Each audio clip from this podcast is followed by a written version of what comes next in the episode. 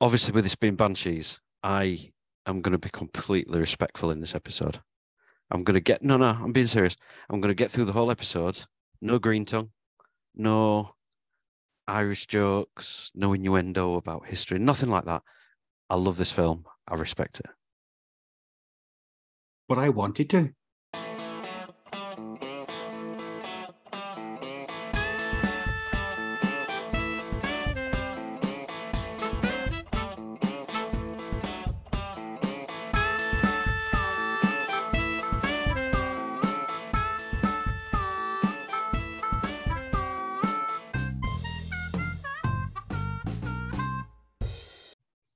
Hello and welcome to the Movie Chef podcast with Tebs and Com, the podcast where we really make a meal out of our movies. Hello, Com. How are you? Hey, hey, hey, ho, hey, hey, Cavacorn. So you're not using words this week. Nope, Hey, just saying no, Cava. Cava, Cavacorn. I'm very Goes well. on the cover. what, what time did you start day drinking? um, can't really call it day drinking though. I started making dinner at quarter past six. Uh, so quarter past six. Cava, so the poor man's champagne. of course. Yeah. Yeah. And in that prosecco.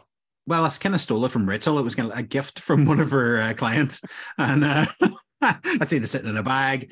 Fair game if it's at the door. You know, she hasn't touched it since Christmas, so I thought, you know what? Yeah, fair game. Fair game. My my bottle of Kavanaugh. I was about to say, her, her clients not animals. well, they do have owners. Like All right, doll. Thanks for the trim last week. Here's a bottle of Cava from Co-op. she, uh, all her clients are Beethoven dogs, they just come with stuff around their necks. Um, wow, what a week! What, What a, a week. fucking week, man! What a week! I feel like there's loads that I've done. I've just fucked up day after day this week. That's great. It started with me telling you I had a sex dream about you, Yep. And then it descended into giving EasyJet fifty pounds, Mhm. and um, has finished with me needing to buy a new car. Yeah. So, uh, yeah, I messaged you. well, I was in work on Friday, wasn't I? And uh, I told you about a, a dream I had, a sex dream with you and your Well, it's a not. It's a very non-sex dream though. It's it's very it's very you. I don't even know why we're talking about it now.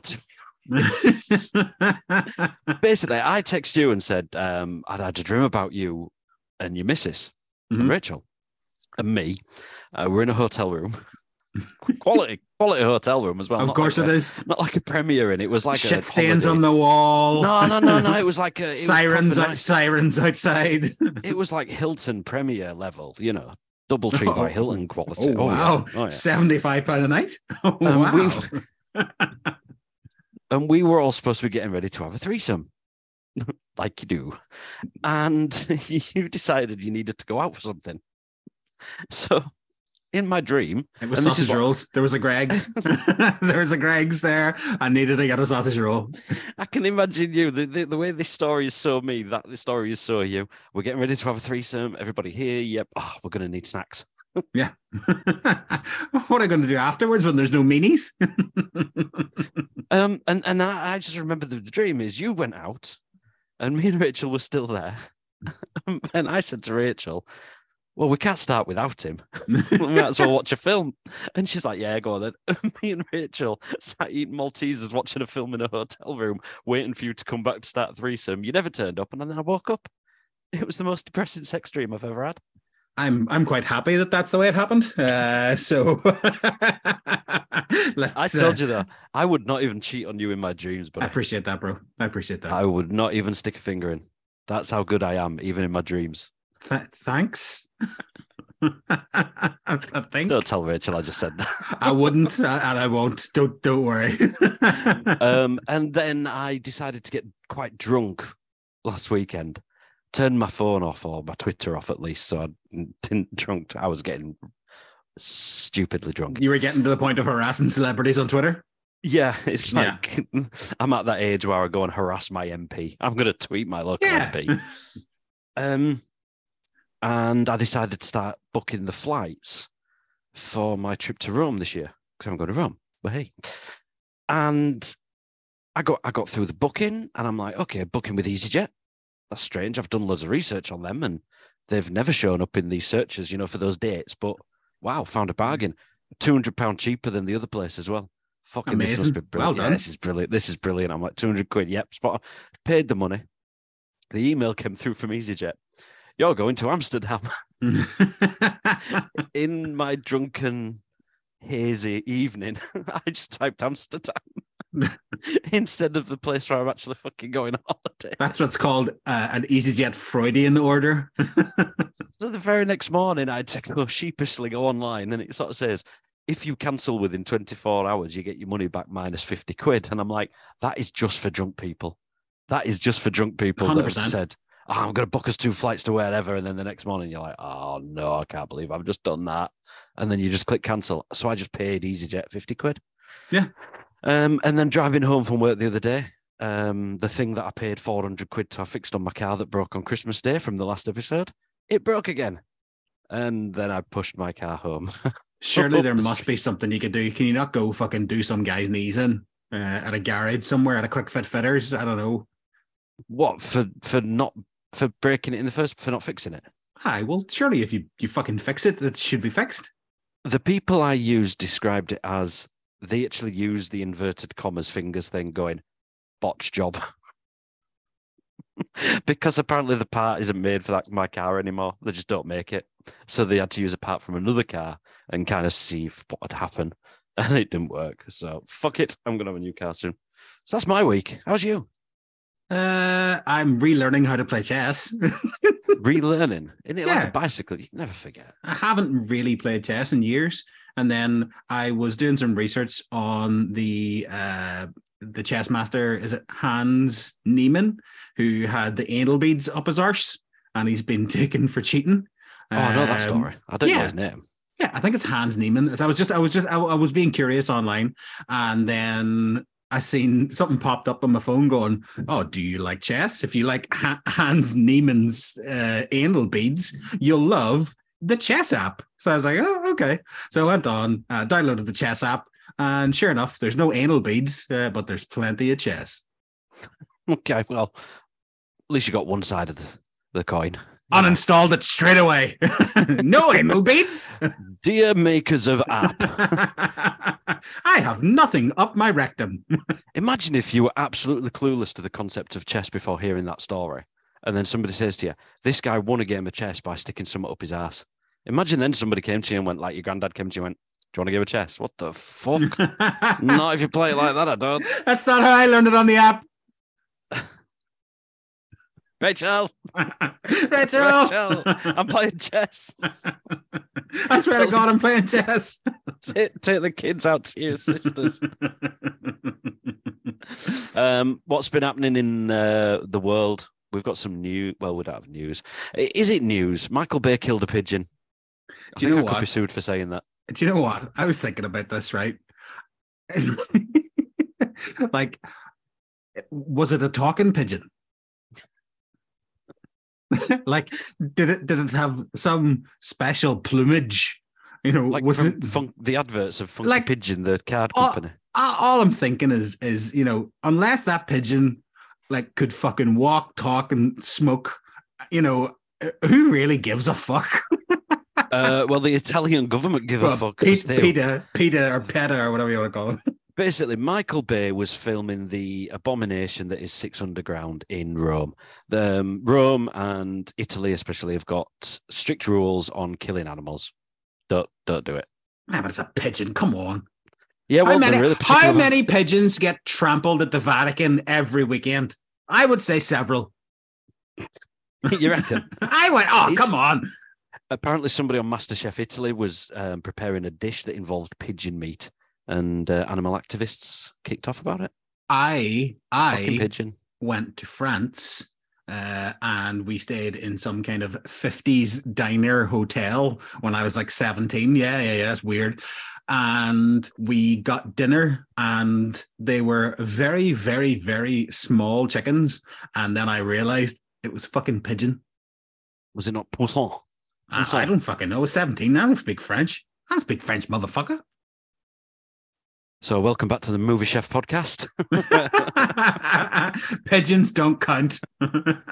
Imagine you go to a movie chef restaurant. Come on in. We've got, we've got some movies going. We're going to have some food. What's that? Chicken. What's the other bird? Oh, small chicken. That's a small chicken. Well, we're going to have to have a discussion later on about what constitutes a donkey and a pony. Uh, this is our episode um, discussing Banshees of Inisherin, by the way. If you haven't seen it, what the fuck's wrong with you? Um, so, Michael Bay, uh, I must say, um, according to his lawyer, that um, Michael Bay himself is not accused of this, but it is the production in general. Uh, apparently, a, a, a, pigeon was stuck under a dolly while the camera director was shooting in Rome in 2018. Um, his attorney, Michael Bay's attorney, Matthew Rosengart, has called the reports from the Wrap false, reckless, and defamatory. Can't, so, you can't pronounce that in an English accent. You got to do American, aren't you? Defamatory. So Alec Alec Baldwin can shoot somebody on set and nothing yeah, happens. he's back. He's back on set. He's, he's back on set. he's back on set. He, that movie will get released. You know, it'll probably make fucking forty to fifty million dollars. But Michael Bay's been held accountable for a pigeon that got run over by a fucking camera. Yeah, and he's saying uh, he refuses to settle because he don't want to admit guilt of killing an innocent animal. I wouldn't admit either. It's a fucking strong, pigeon. Fuck him. Well, the, the strongly denying it, and even the Wrap has since edited its article to say it's not entirely clear whether a pigeon perished or not. brilliant, brilliant. So the Wrap if there's one... anything, if there's anything that shows what society is nowadays, nowadays, it's that article. Michael Bay kills pigeon. Well, he might not have killed the pigeon, but there was definitely a pigeon on set. there was a pigeon who was discomforted. You know what? I, I just hope it's like somebody who's seen Six Underground and gone, we're going to fuck him doing for something for that travesty. Yeah. oh, it was awful, man awful. Was it was was that the one where there was a, a, young lady shot in the stomach in the back seat, and she was someone was trying to fix her, and she actually says, "Oh, you're squirting." When the blood po- popped out, I'm sure mm. it's that film. It was horrendous. We'll come on to questionable, uh, questionable events in cinema in yeah. a little while because you want to talk about uh, Jedi's keeping slaves. Um, Not keeping slaves, just being very, very, very chill with slaves. Well, come on then. Yes, you you picked me up on Twitter on this one. So you watched Phantom Menace this week. Well, Uh, yeah, I've been rewatching a couple of old movies and something came to light during Phantom Menace. It was, do you know what? It was actually when I was watching Frog Town as well. And and it was one of those ones where so watching Phantom Menace, the Jedi's are very, very super cool with the idea of people having slaves. And, you know, so Qui Gon needs to get his whatever. I'll call it a disruptor for his for his ship. I don't give. I don't know what it is. So he goes to Watto, and Watto has it. He can't buy it. Um, so then he has to try and win it in a pod race, and then the slave boy helps him, you know, win it in the pod race. So Qui Gon has went behind the, the slave boy's back and won his freedom. Now he hasn't won his mother's freedom He's won just Anakin's freedom. Mm-hmm. So it led me to think Qui Gon's pretty cool with slaves because if he was like a Jedi kind of, you know, freedom fighter, he would have just taken the slaves. But he did say uh, when Anakin said to him, "Can you free my mother as well?" and he said something along the lines of, "Where Jedi's, uh, I'm not, an, we're not an army." Or something like that. They pass themselves off. I'm agreeing with you here. What do you mean they're He's not an army? I've just watched. Them, like, I watched I them fight. fight I watched them fight a whole pile of shit. What? He can't beat Watto up. But the rest of them, and it's who? Political, the rest man. of who? It's political. Political? What do you mean political? What the fuck are you talking about? Jedi start killing fucking not killing like, businessmen. Just think take, think of it back in those days. Think of it back. It was a long time ago. Back in those days, that's the future, man. No, it says it's a long time ago, and if that looks far, far away, it's a yeah. fucking long time ago. It's a, it says it right. Time is linear. Time is linear. Time's linear, Paul. But I I agree with it that they're fairly cool with it. But eh, is it not the argument now with slavery back then? You, you know, I know Thomas Jefferson fucking raped all the slaves, but George Washington, uh, Thomas Jefferson raped, George Washington owned slaves and they no. said the only reason, but but but but back then it was just like, yeah, okay. But you're president. saying you're saying and, back and then in... you're saying back then is as yeah. if Phantom Menace is equal to 1850 in America. But what I'm saying is, they are living in a society, society where slavery is legal and has been for a long time. The, you you you got to compare it. If But that doesn't they can't walk mitigate, around that going, doesn't I'm mitigate thinking, I'm thinking like somebody in 2023, you know. Oh, so you're saying because all the Jedi weren't going, oh, you shouldn't have slaves, then they condoned it. It was yeah. and then, and then, um, and then, the only way he takes a slave because he doesn't want to take the slave owner's slave is to win a bet with him. Yeah. Yeah. Can I bring something to your attention? Please do. You've not mentioned the droids yet. All those droid slaves.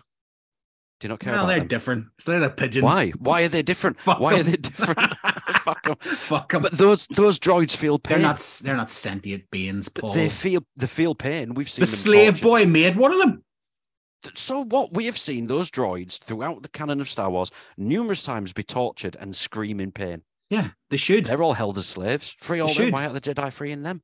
There's no souls, Paul. They have no souls. Sounds to me like you're picking and choosing your argument. They have no soul. What do you mean? That's like you. That, that's like me going. You know. Oh well. What about the toasters? What about the toasters that are thrown on the scrap heap nowadays? Yeah, it's civil rights and all that. But Excuse what me, about the excuse what about the toasters? You're like you're of- like an American. You're like fucking Ben Shapiro. You're like Excuse Ben me. Shapiro. Excuse me. A lot of my friends are toasters.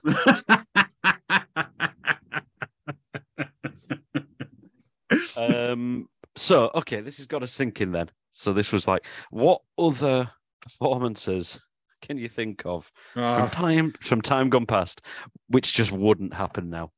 Paul, do you know this is So many. this has opened up a can of worms for me, right? And and I'll genuinely we'll talk. can We'll I talk just about say a few.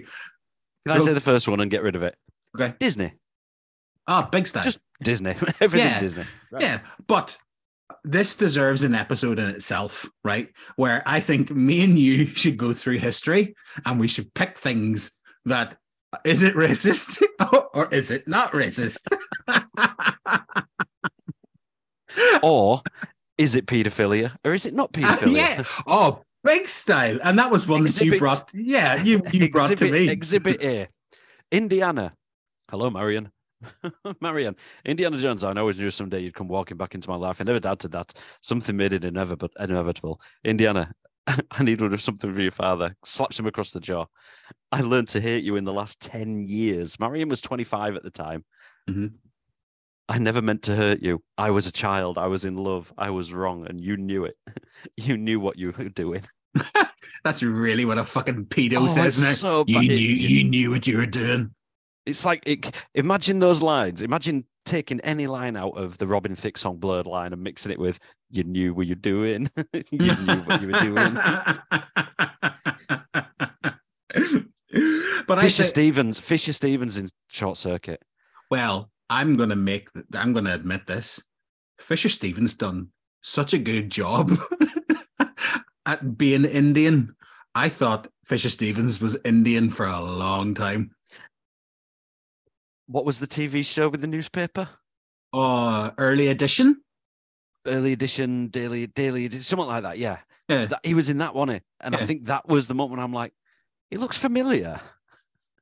And then Hackers came out. I'm like, oh yeah, it's that guy from Early Edition or whatever. Mhm. And it was years, like you say, until I realized I'm like, that was a dude in brownface. Yeah, yeah. Oh, And then, Oh, obvi- obviously, obviously, I would think that the most notable one would probably be Mickey Rooney in Breakfast at Tiffany's.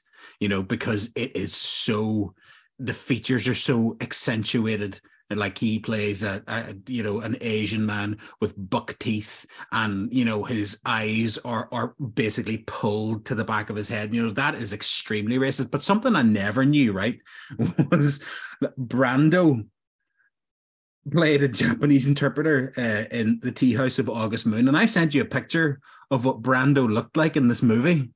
oh yeah. I showed it to my mate. who was really good with faces and names. He's, he can name actors like that. I'm useless with actors' names. Didn't get it. It's, Didn't get it. it's bad though. Oh, it, it looks like it looks like Elvis is on crack and constipated It at the does. same time. It looks like a bee has stung Elvis's face. Yes, there you go. Yeah, right around the eyes. Yeah. Do you remember? Uh, do you remember Revenge of the Nerds?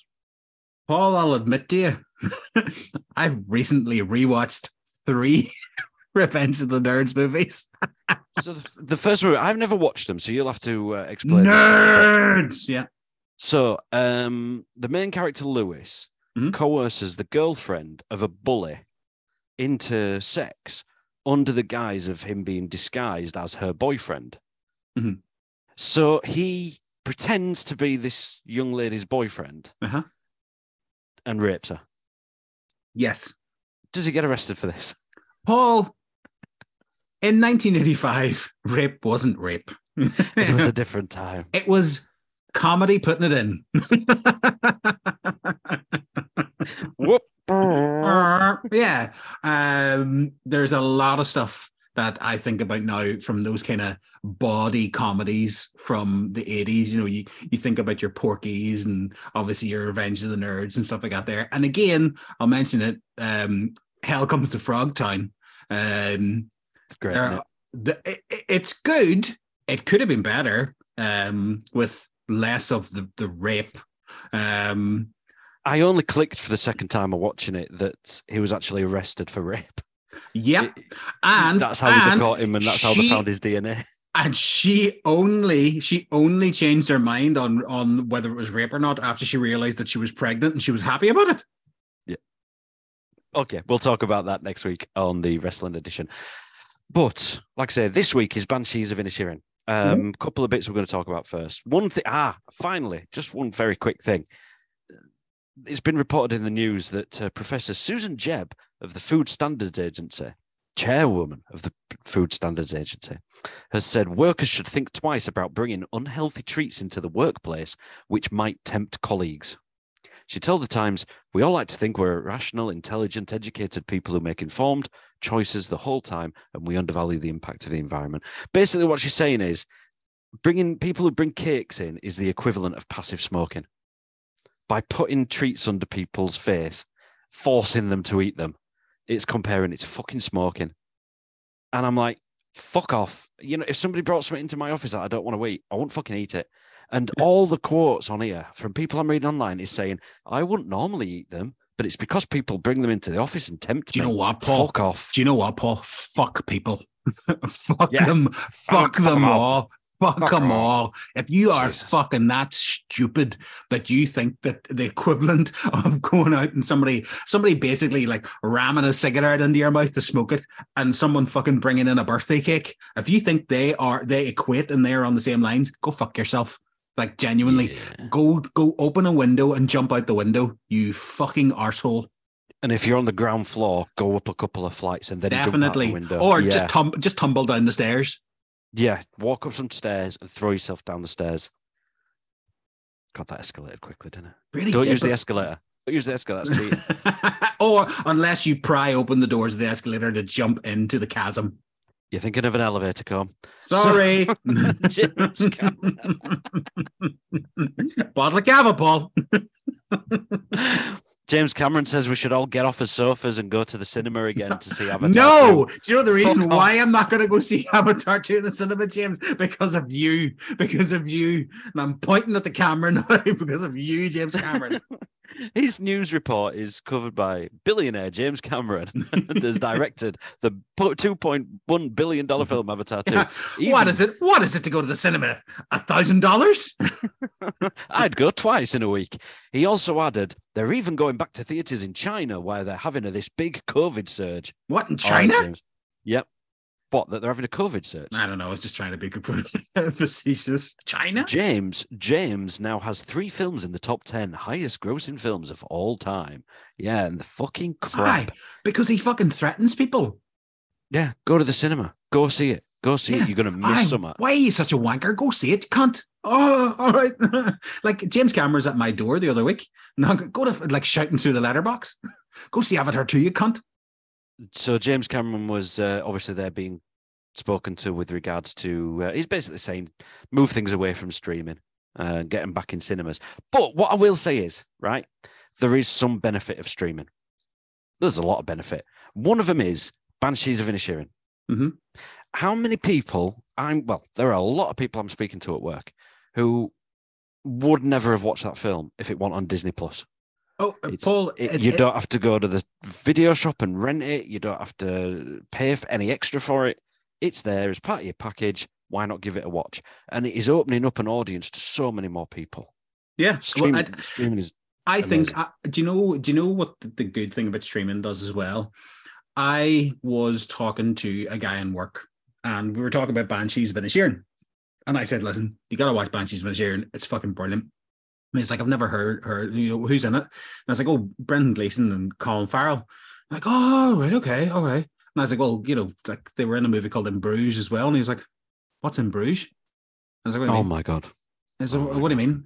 And he's like, what's what's in Bruges? And I was like, oh, you've never seen in Bruges? He's like, no. And I was like, oh, for fuck's sake. Oh, go. Obviously, go back and watch in Bruges first. You know, in Bruges is anywhere. Hold on two seconds. And I was like, go back and watch in Bruges. And he's like, oh, fuck, right, okay. And he was like, um, who who did it? Who made the movie? And I was like, oh, Mark McDonagh. Like he's Irish guy, uh, you know, parents Irish. He's from England, blah, blah, blah, brought up in Ireland, yada, yada. And he was like, never heard of him. And I was like, well, three billboards outside Ebbing, Missouri.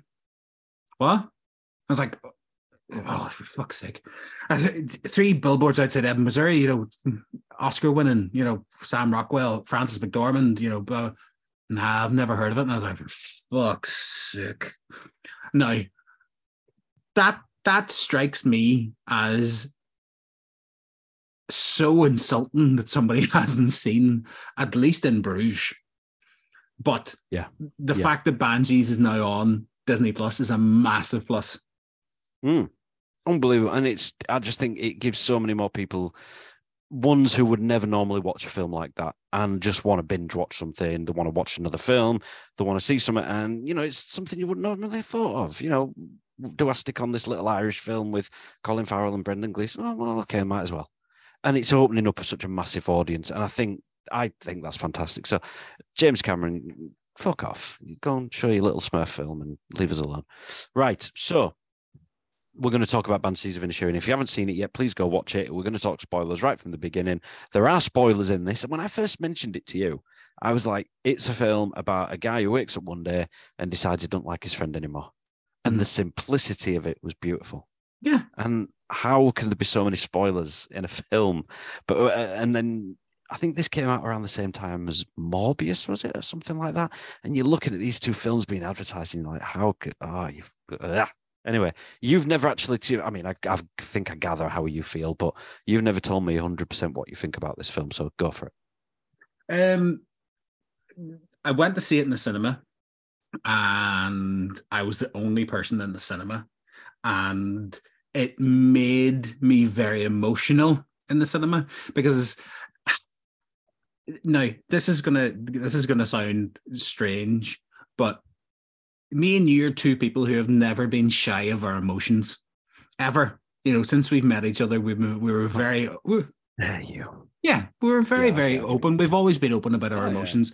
And I Yeah. think this movie kind of opens up a lot of wounds for men when it comes to toxic masculinity, where two people who love each other as friends one day, and then the next day, one of them just decides, nah, I don't want to be your friend.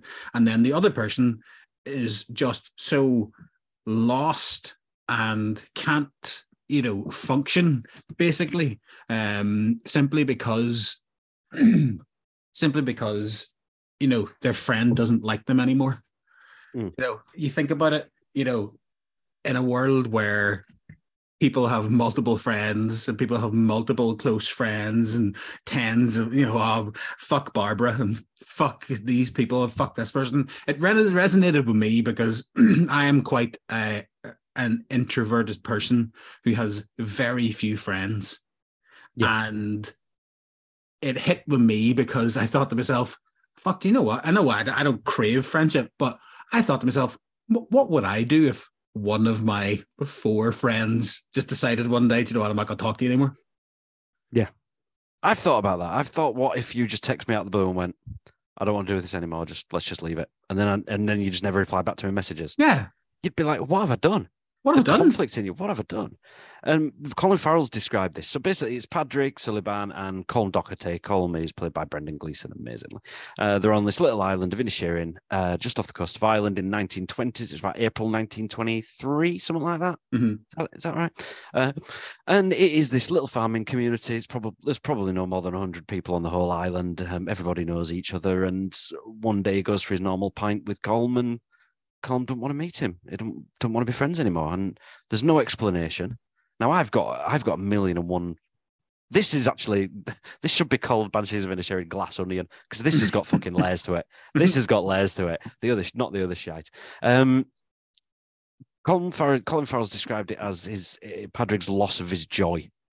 He go gradually over the film he loses being nice. He loses his joy. He loses the Mhm. happiness in his life, and I can see that. I think I've got a lot of other suggestions of where it's going. I get your idea of the toxic.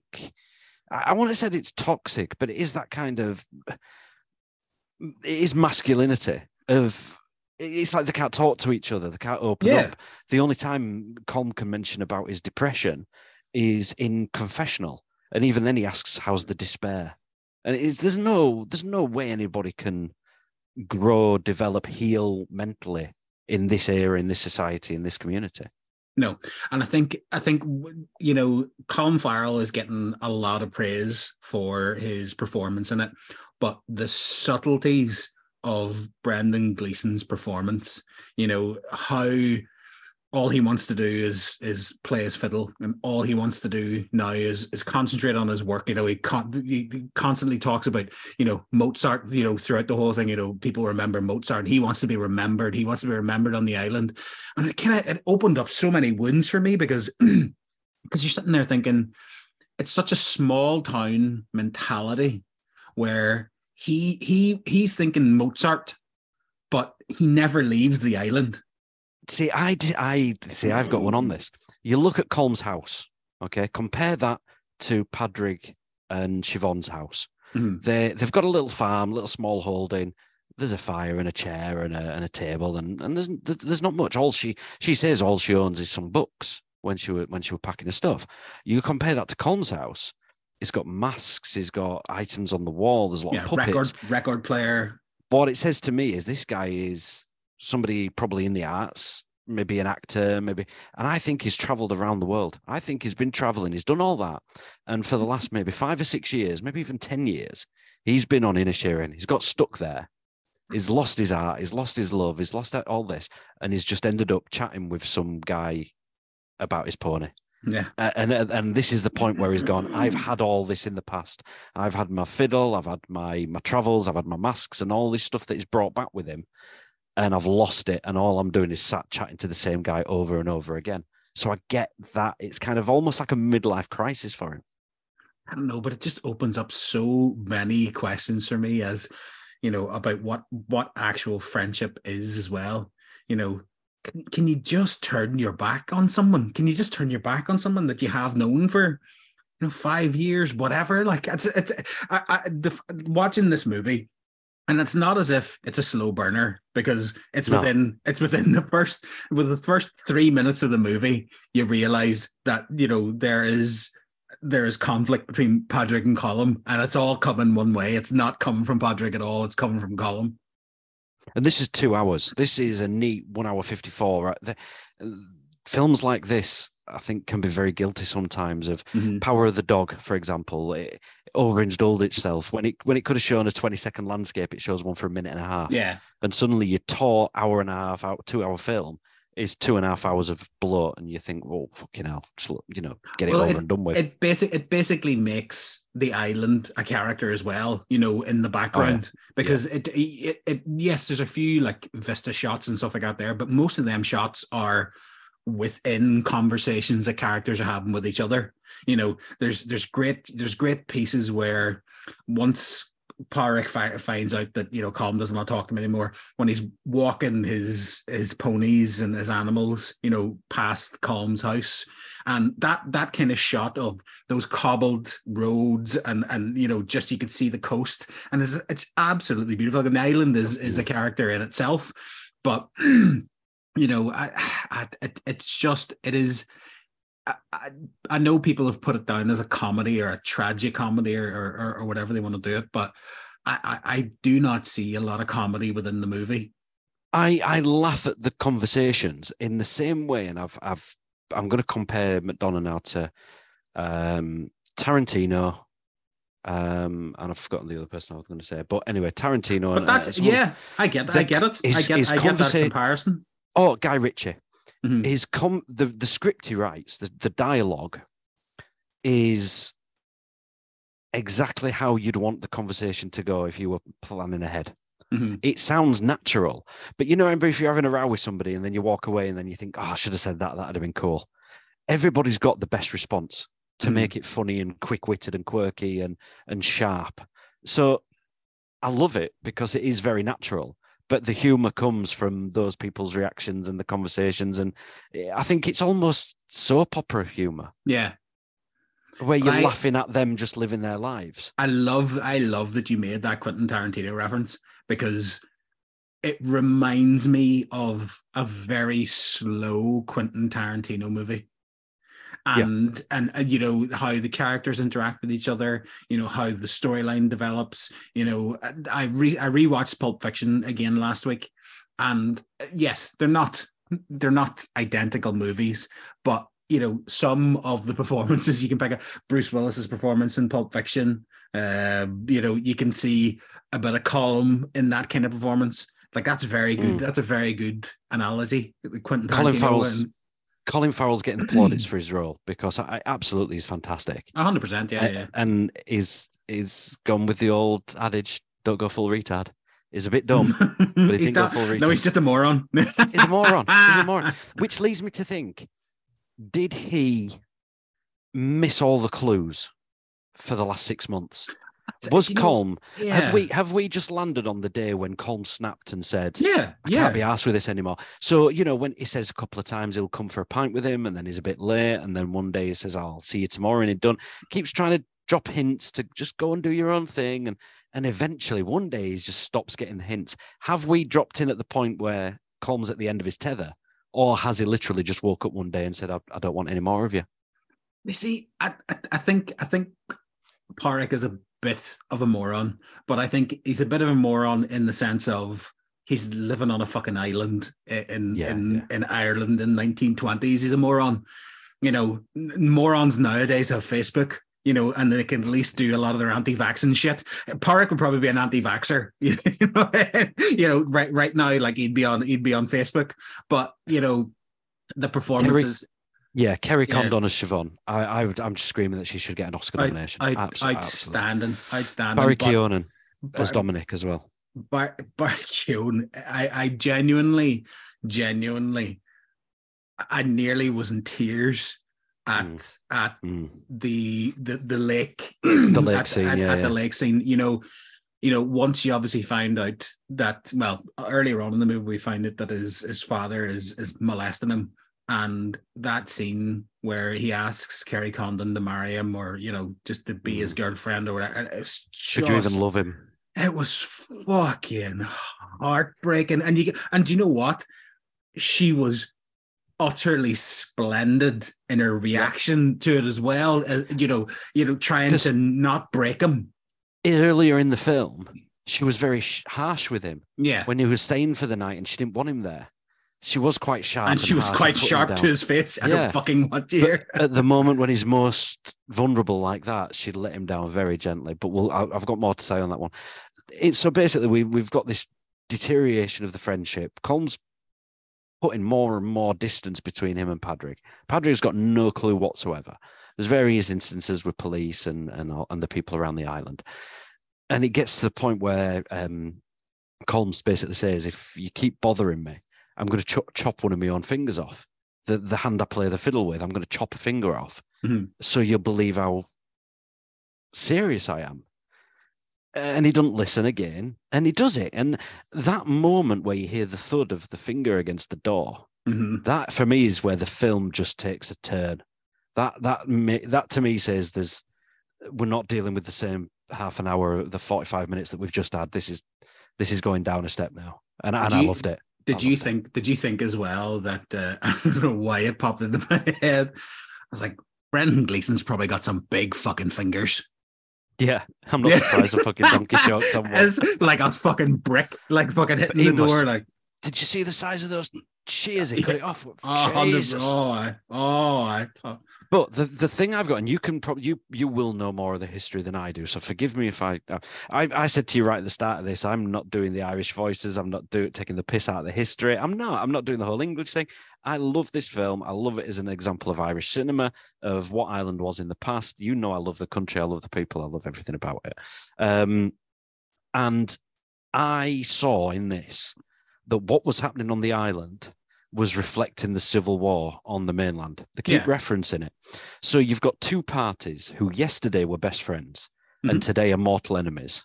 You've got them no idea why they don't want to be friends anymore. You've, they've no idea why they're fighting.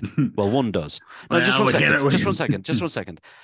Everyday people don't understand why there is this conflict. yeah. Why okay. can't you just get along? Why can't you just get along? Why do you have to fight? Everyone around them saying, "What? I don't." Nobody can understand what's happening. They're just going Mm. with it, and the resort to extreme violence against each other that will obviously, from how the ending was, it's never going to end.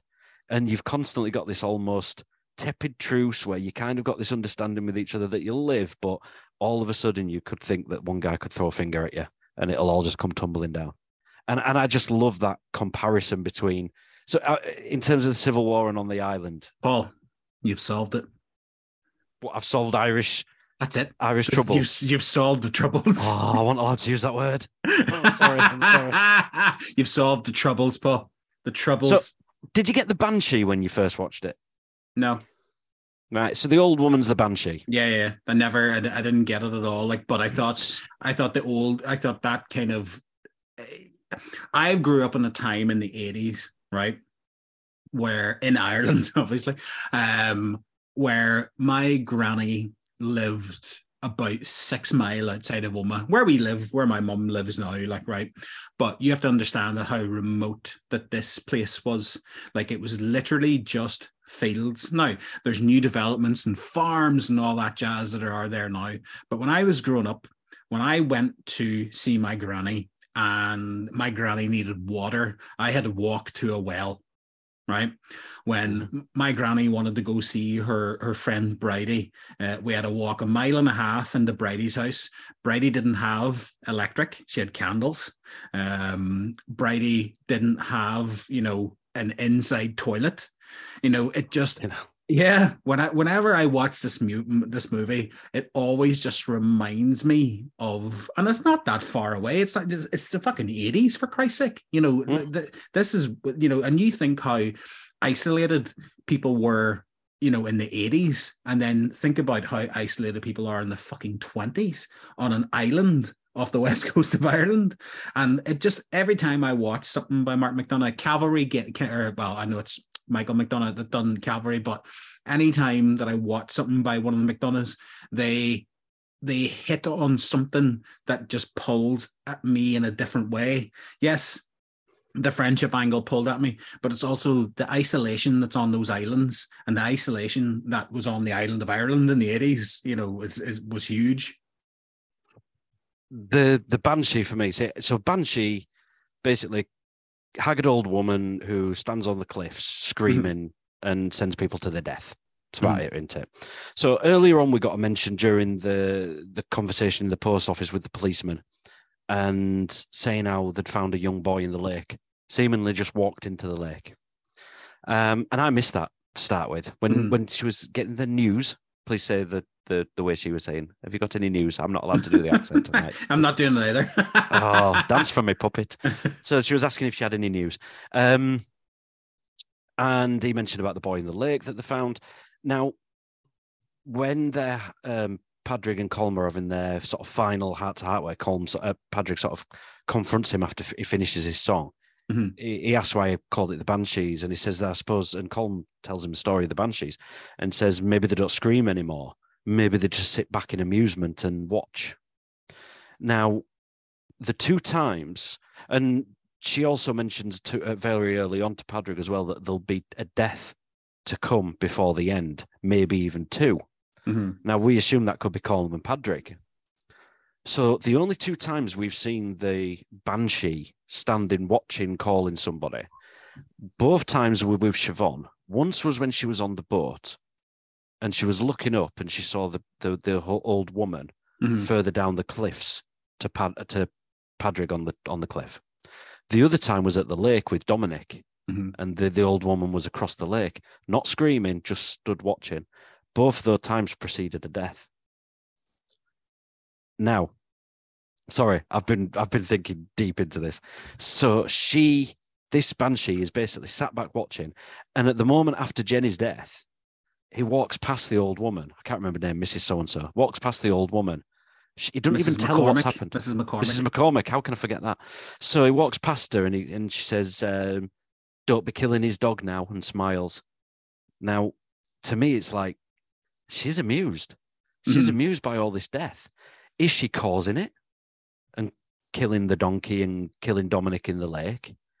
Did the donkey just choke on the fingers? Did Dominic kill himself because she rejected him?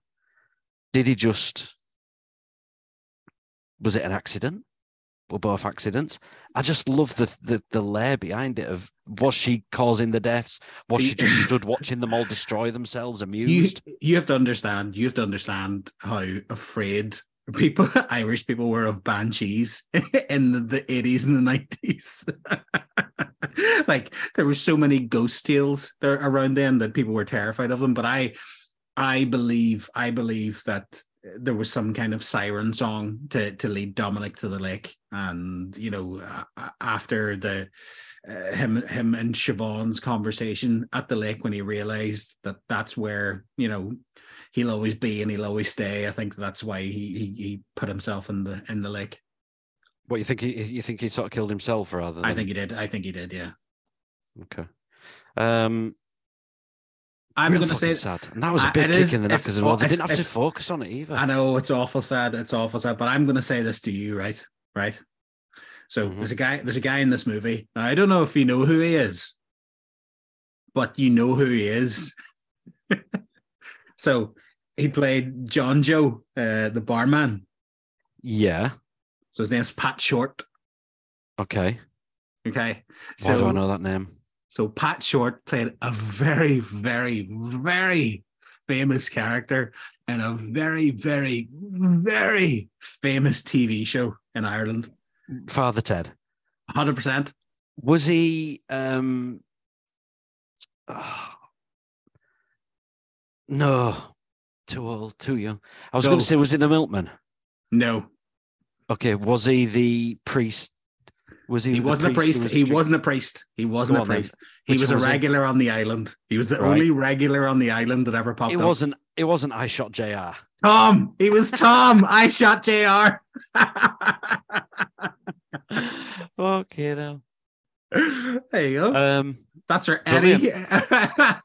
I hope our friends in New York and our friends all over the world have seen Father Yeah. Ted. Uh, for for people in well the, the boys in austria will but if you're in uh, new york right now if you're in germany we've got listeners in germany tanzania go and look for all four the the uk streaming app. You'll be able to vpn it and watch father ted. You're missing out on something. So what right this is the final question i have for you on this film because Mhm. it's just stunning. It's beautiful. If you were going to chop your finger off to keep me away from you i i'd start with a pinky. The two wee fingers. Of course you would. yeah Yeah. yeah he, he didn't need them for fiddling No, so to speak. but that So- wasn't the point. That wasn't the point. The point was the point was to take a finger that you know that meant something.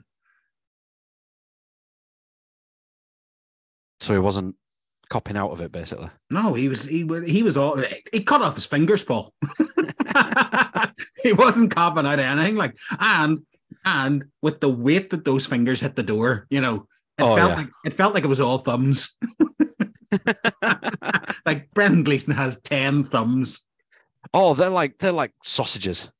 A hundred percent. sausage. Oh, God. Like they are they are George Best Cookstown sausages.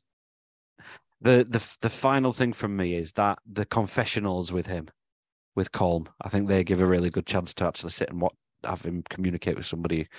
Padraig's got Siobhan all the way through it, Mhm. but when Colm sat there and he says to him about the donkey dying and he feels really bad about it, you genuinely believe it.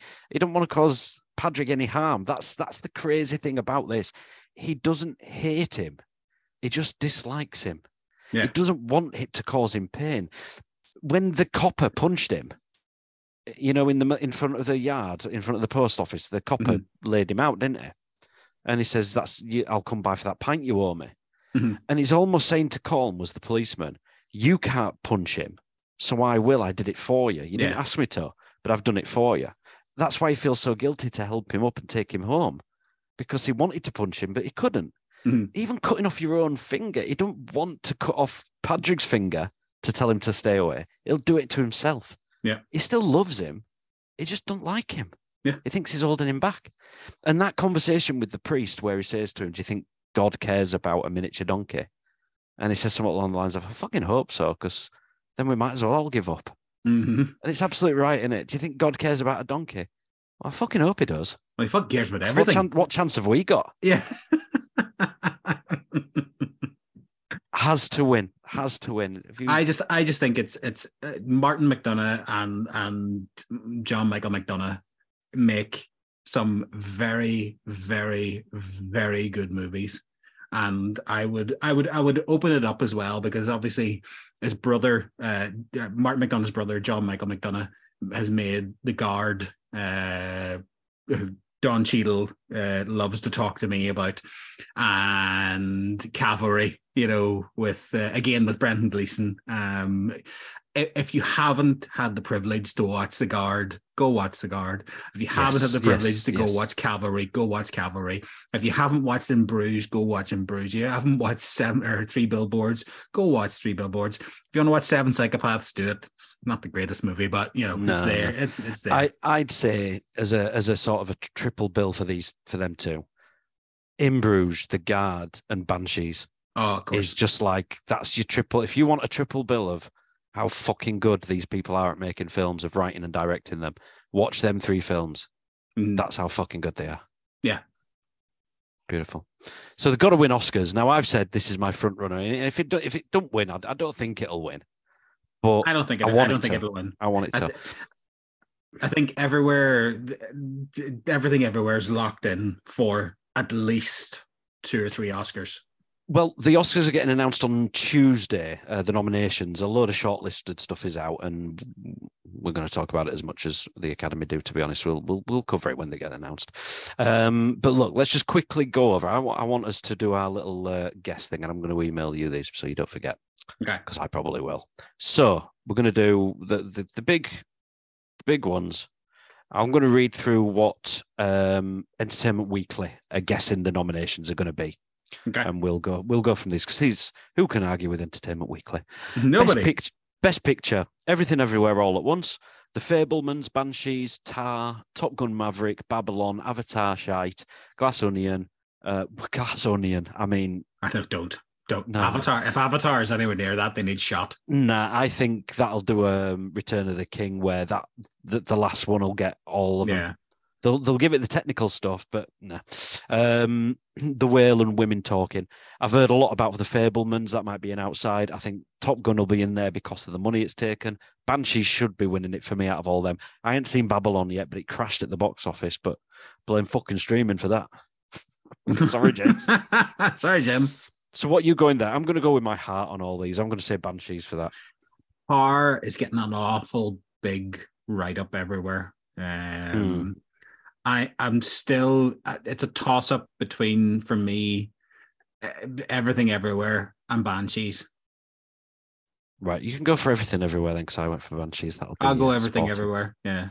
God, good choice. Uh, best director, Spielberg for The Fabelmans. The advert for it says it's his masterpiece. Uh, Daniel Kwan and Daniel Scheinert. Scheinert? Everywhere all at once. Scheinert. Um, Martin McDonagh. I can't do the Irish stuff, but I can do German. Martin McDonagh, The Banshees of Inisherin. Todd Field, Tar, and James Cameron Everton. Um, I'm gonna go. I'm gonna go. The well, go on. Your your pick first on this one. I'm gonna go Marty. Excuse me. I'm gonna go McDonagh. McDonagh. McDonagh. I'm going. I, th- I think. Okay. I think that they will give it. Uh, they will give him this. So Banshees for you. Uh, I'll go Spielberg for Fabelmans. I don't know why they usually give it to the same one, but I'll go. I think they want to get Spielberg there and give, getting him up on uh, on stage. Best actor: Colin Farrell, Banshees; Austin Butler for Elvis; Dan, Brendan Fraser for The Whale; Bill Nighy for Living; Paul Mescal for After Sun. I think it's gonna go Brendan Fraser. I- There's a lot of yeah. I don't know though. I think that's Listen, to be one of there's a- those. I think there's a lot of love for Brendan Fraser, and I have absolutely no issues uh, with Brendan Fraser. I'm going to watch The Whale uh, before we do the next we'll, pod- do- the we'll- next we'll do an, podcast. we'll do an Oscars one at some point, and we'll talk Mm. about the winners and whatnot. I'm going to go Austin Butler for that. I think uh, the Love and Impersonation do Oscar. The They do, don't they?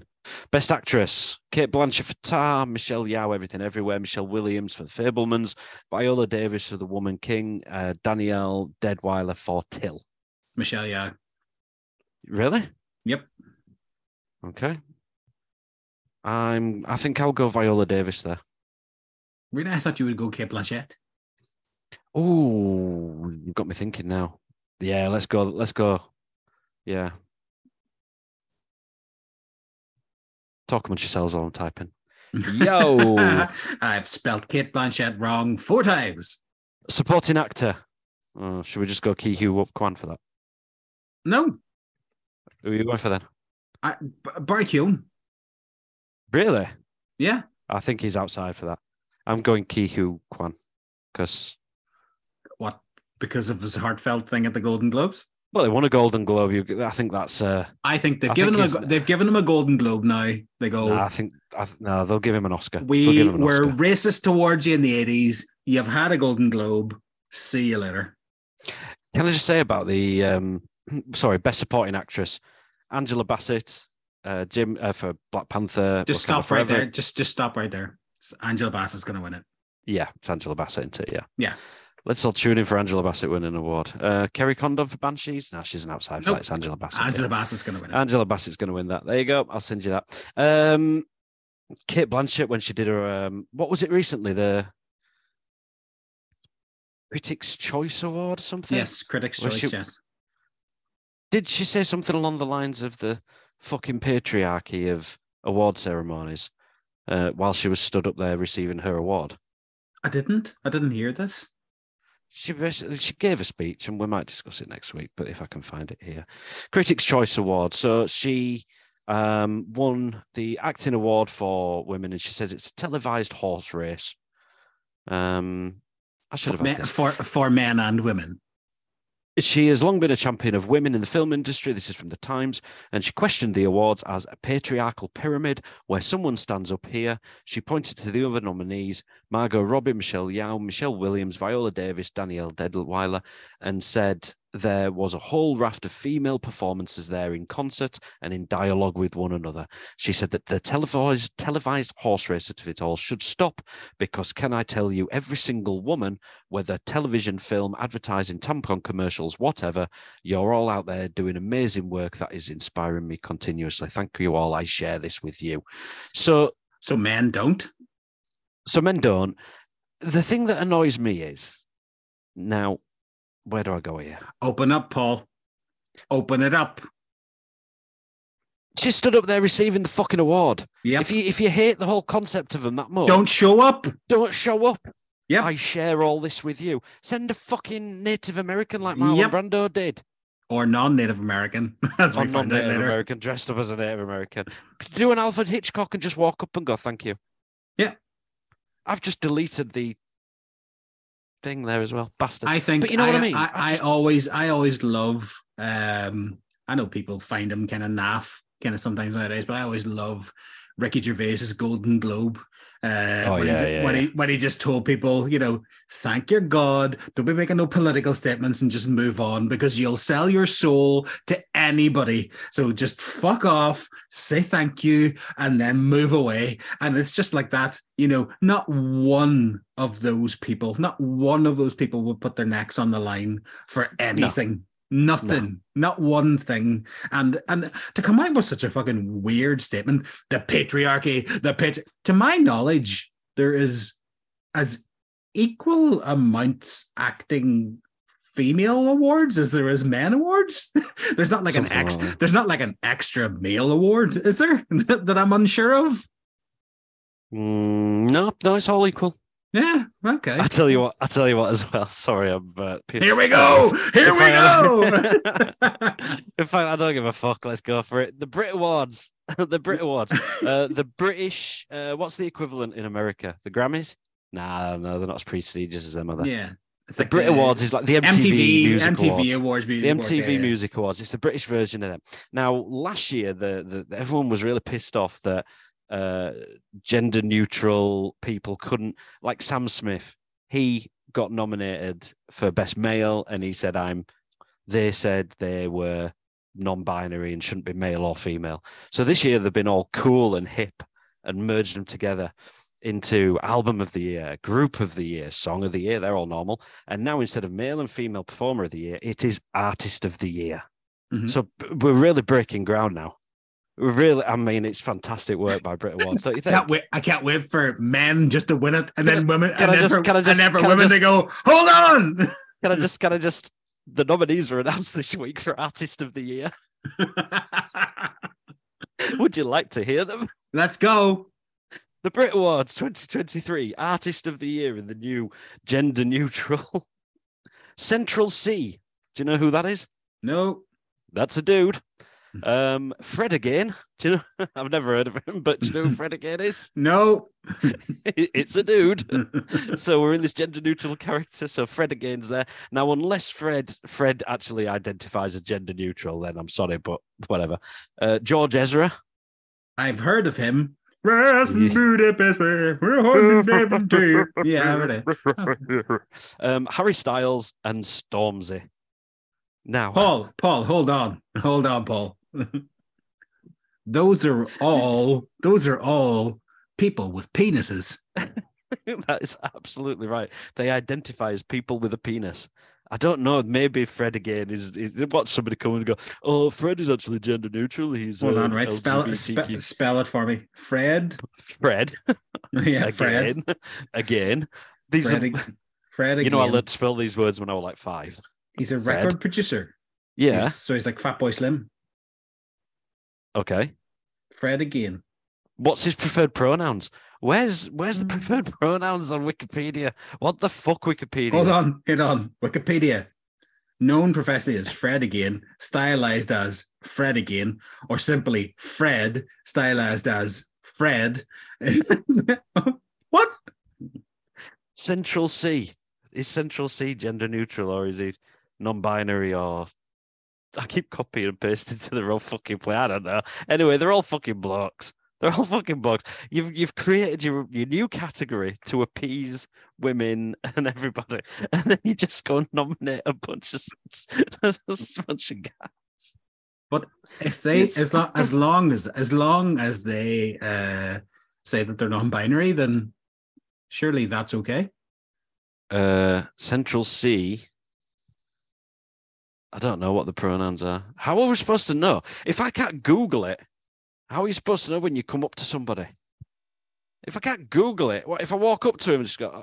But then again, he is a uh, British rapper from London, so I'm gonna guess is he him. I'm gonna.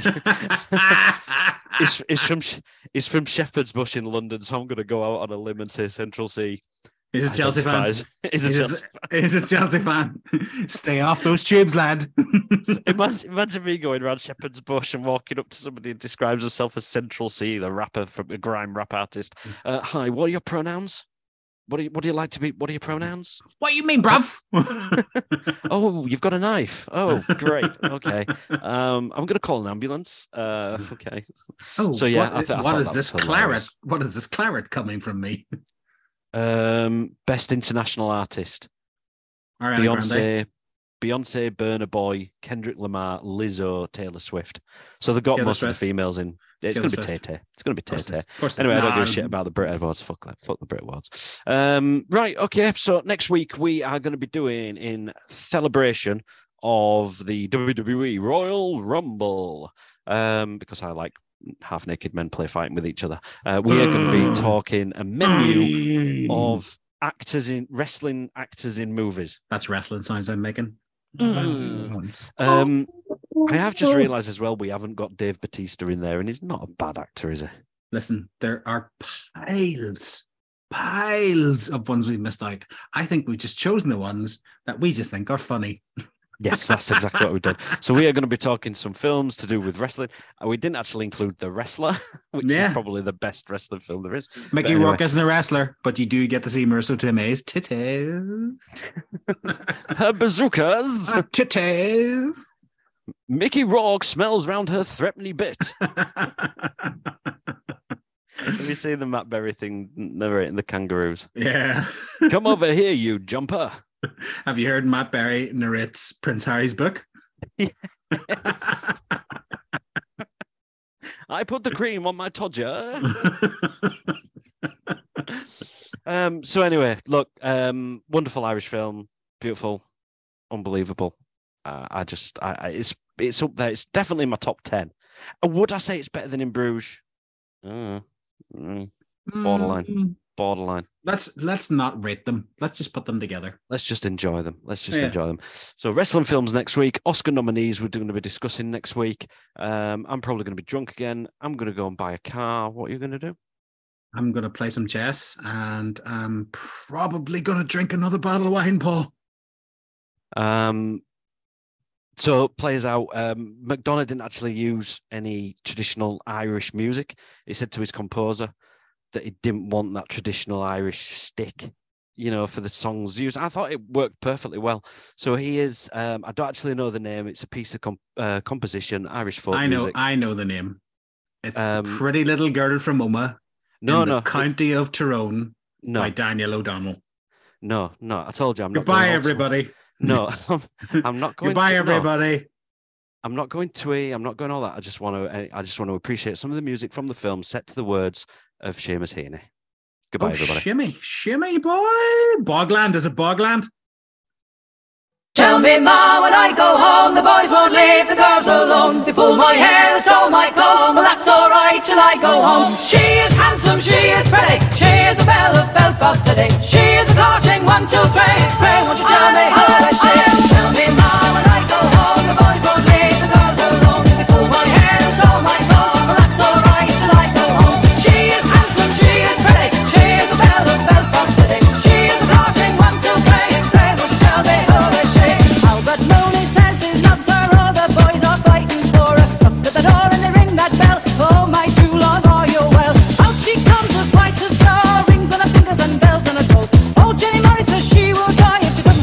with the roving. Tell me now when I go home, the boys won't leave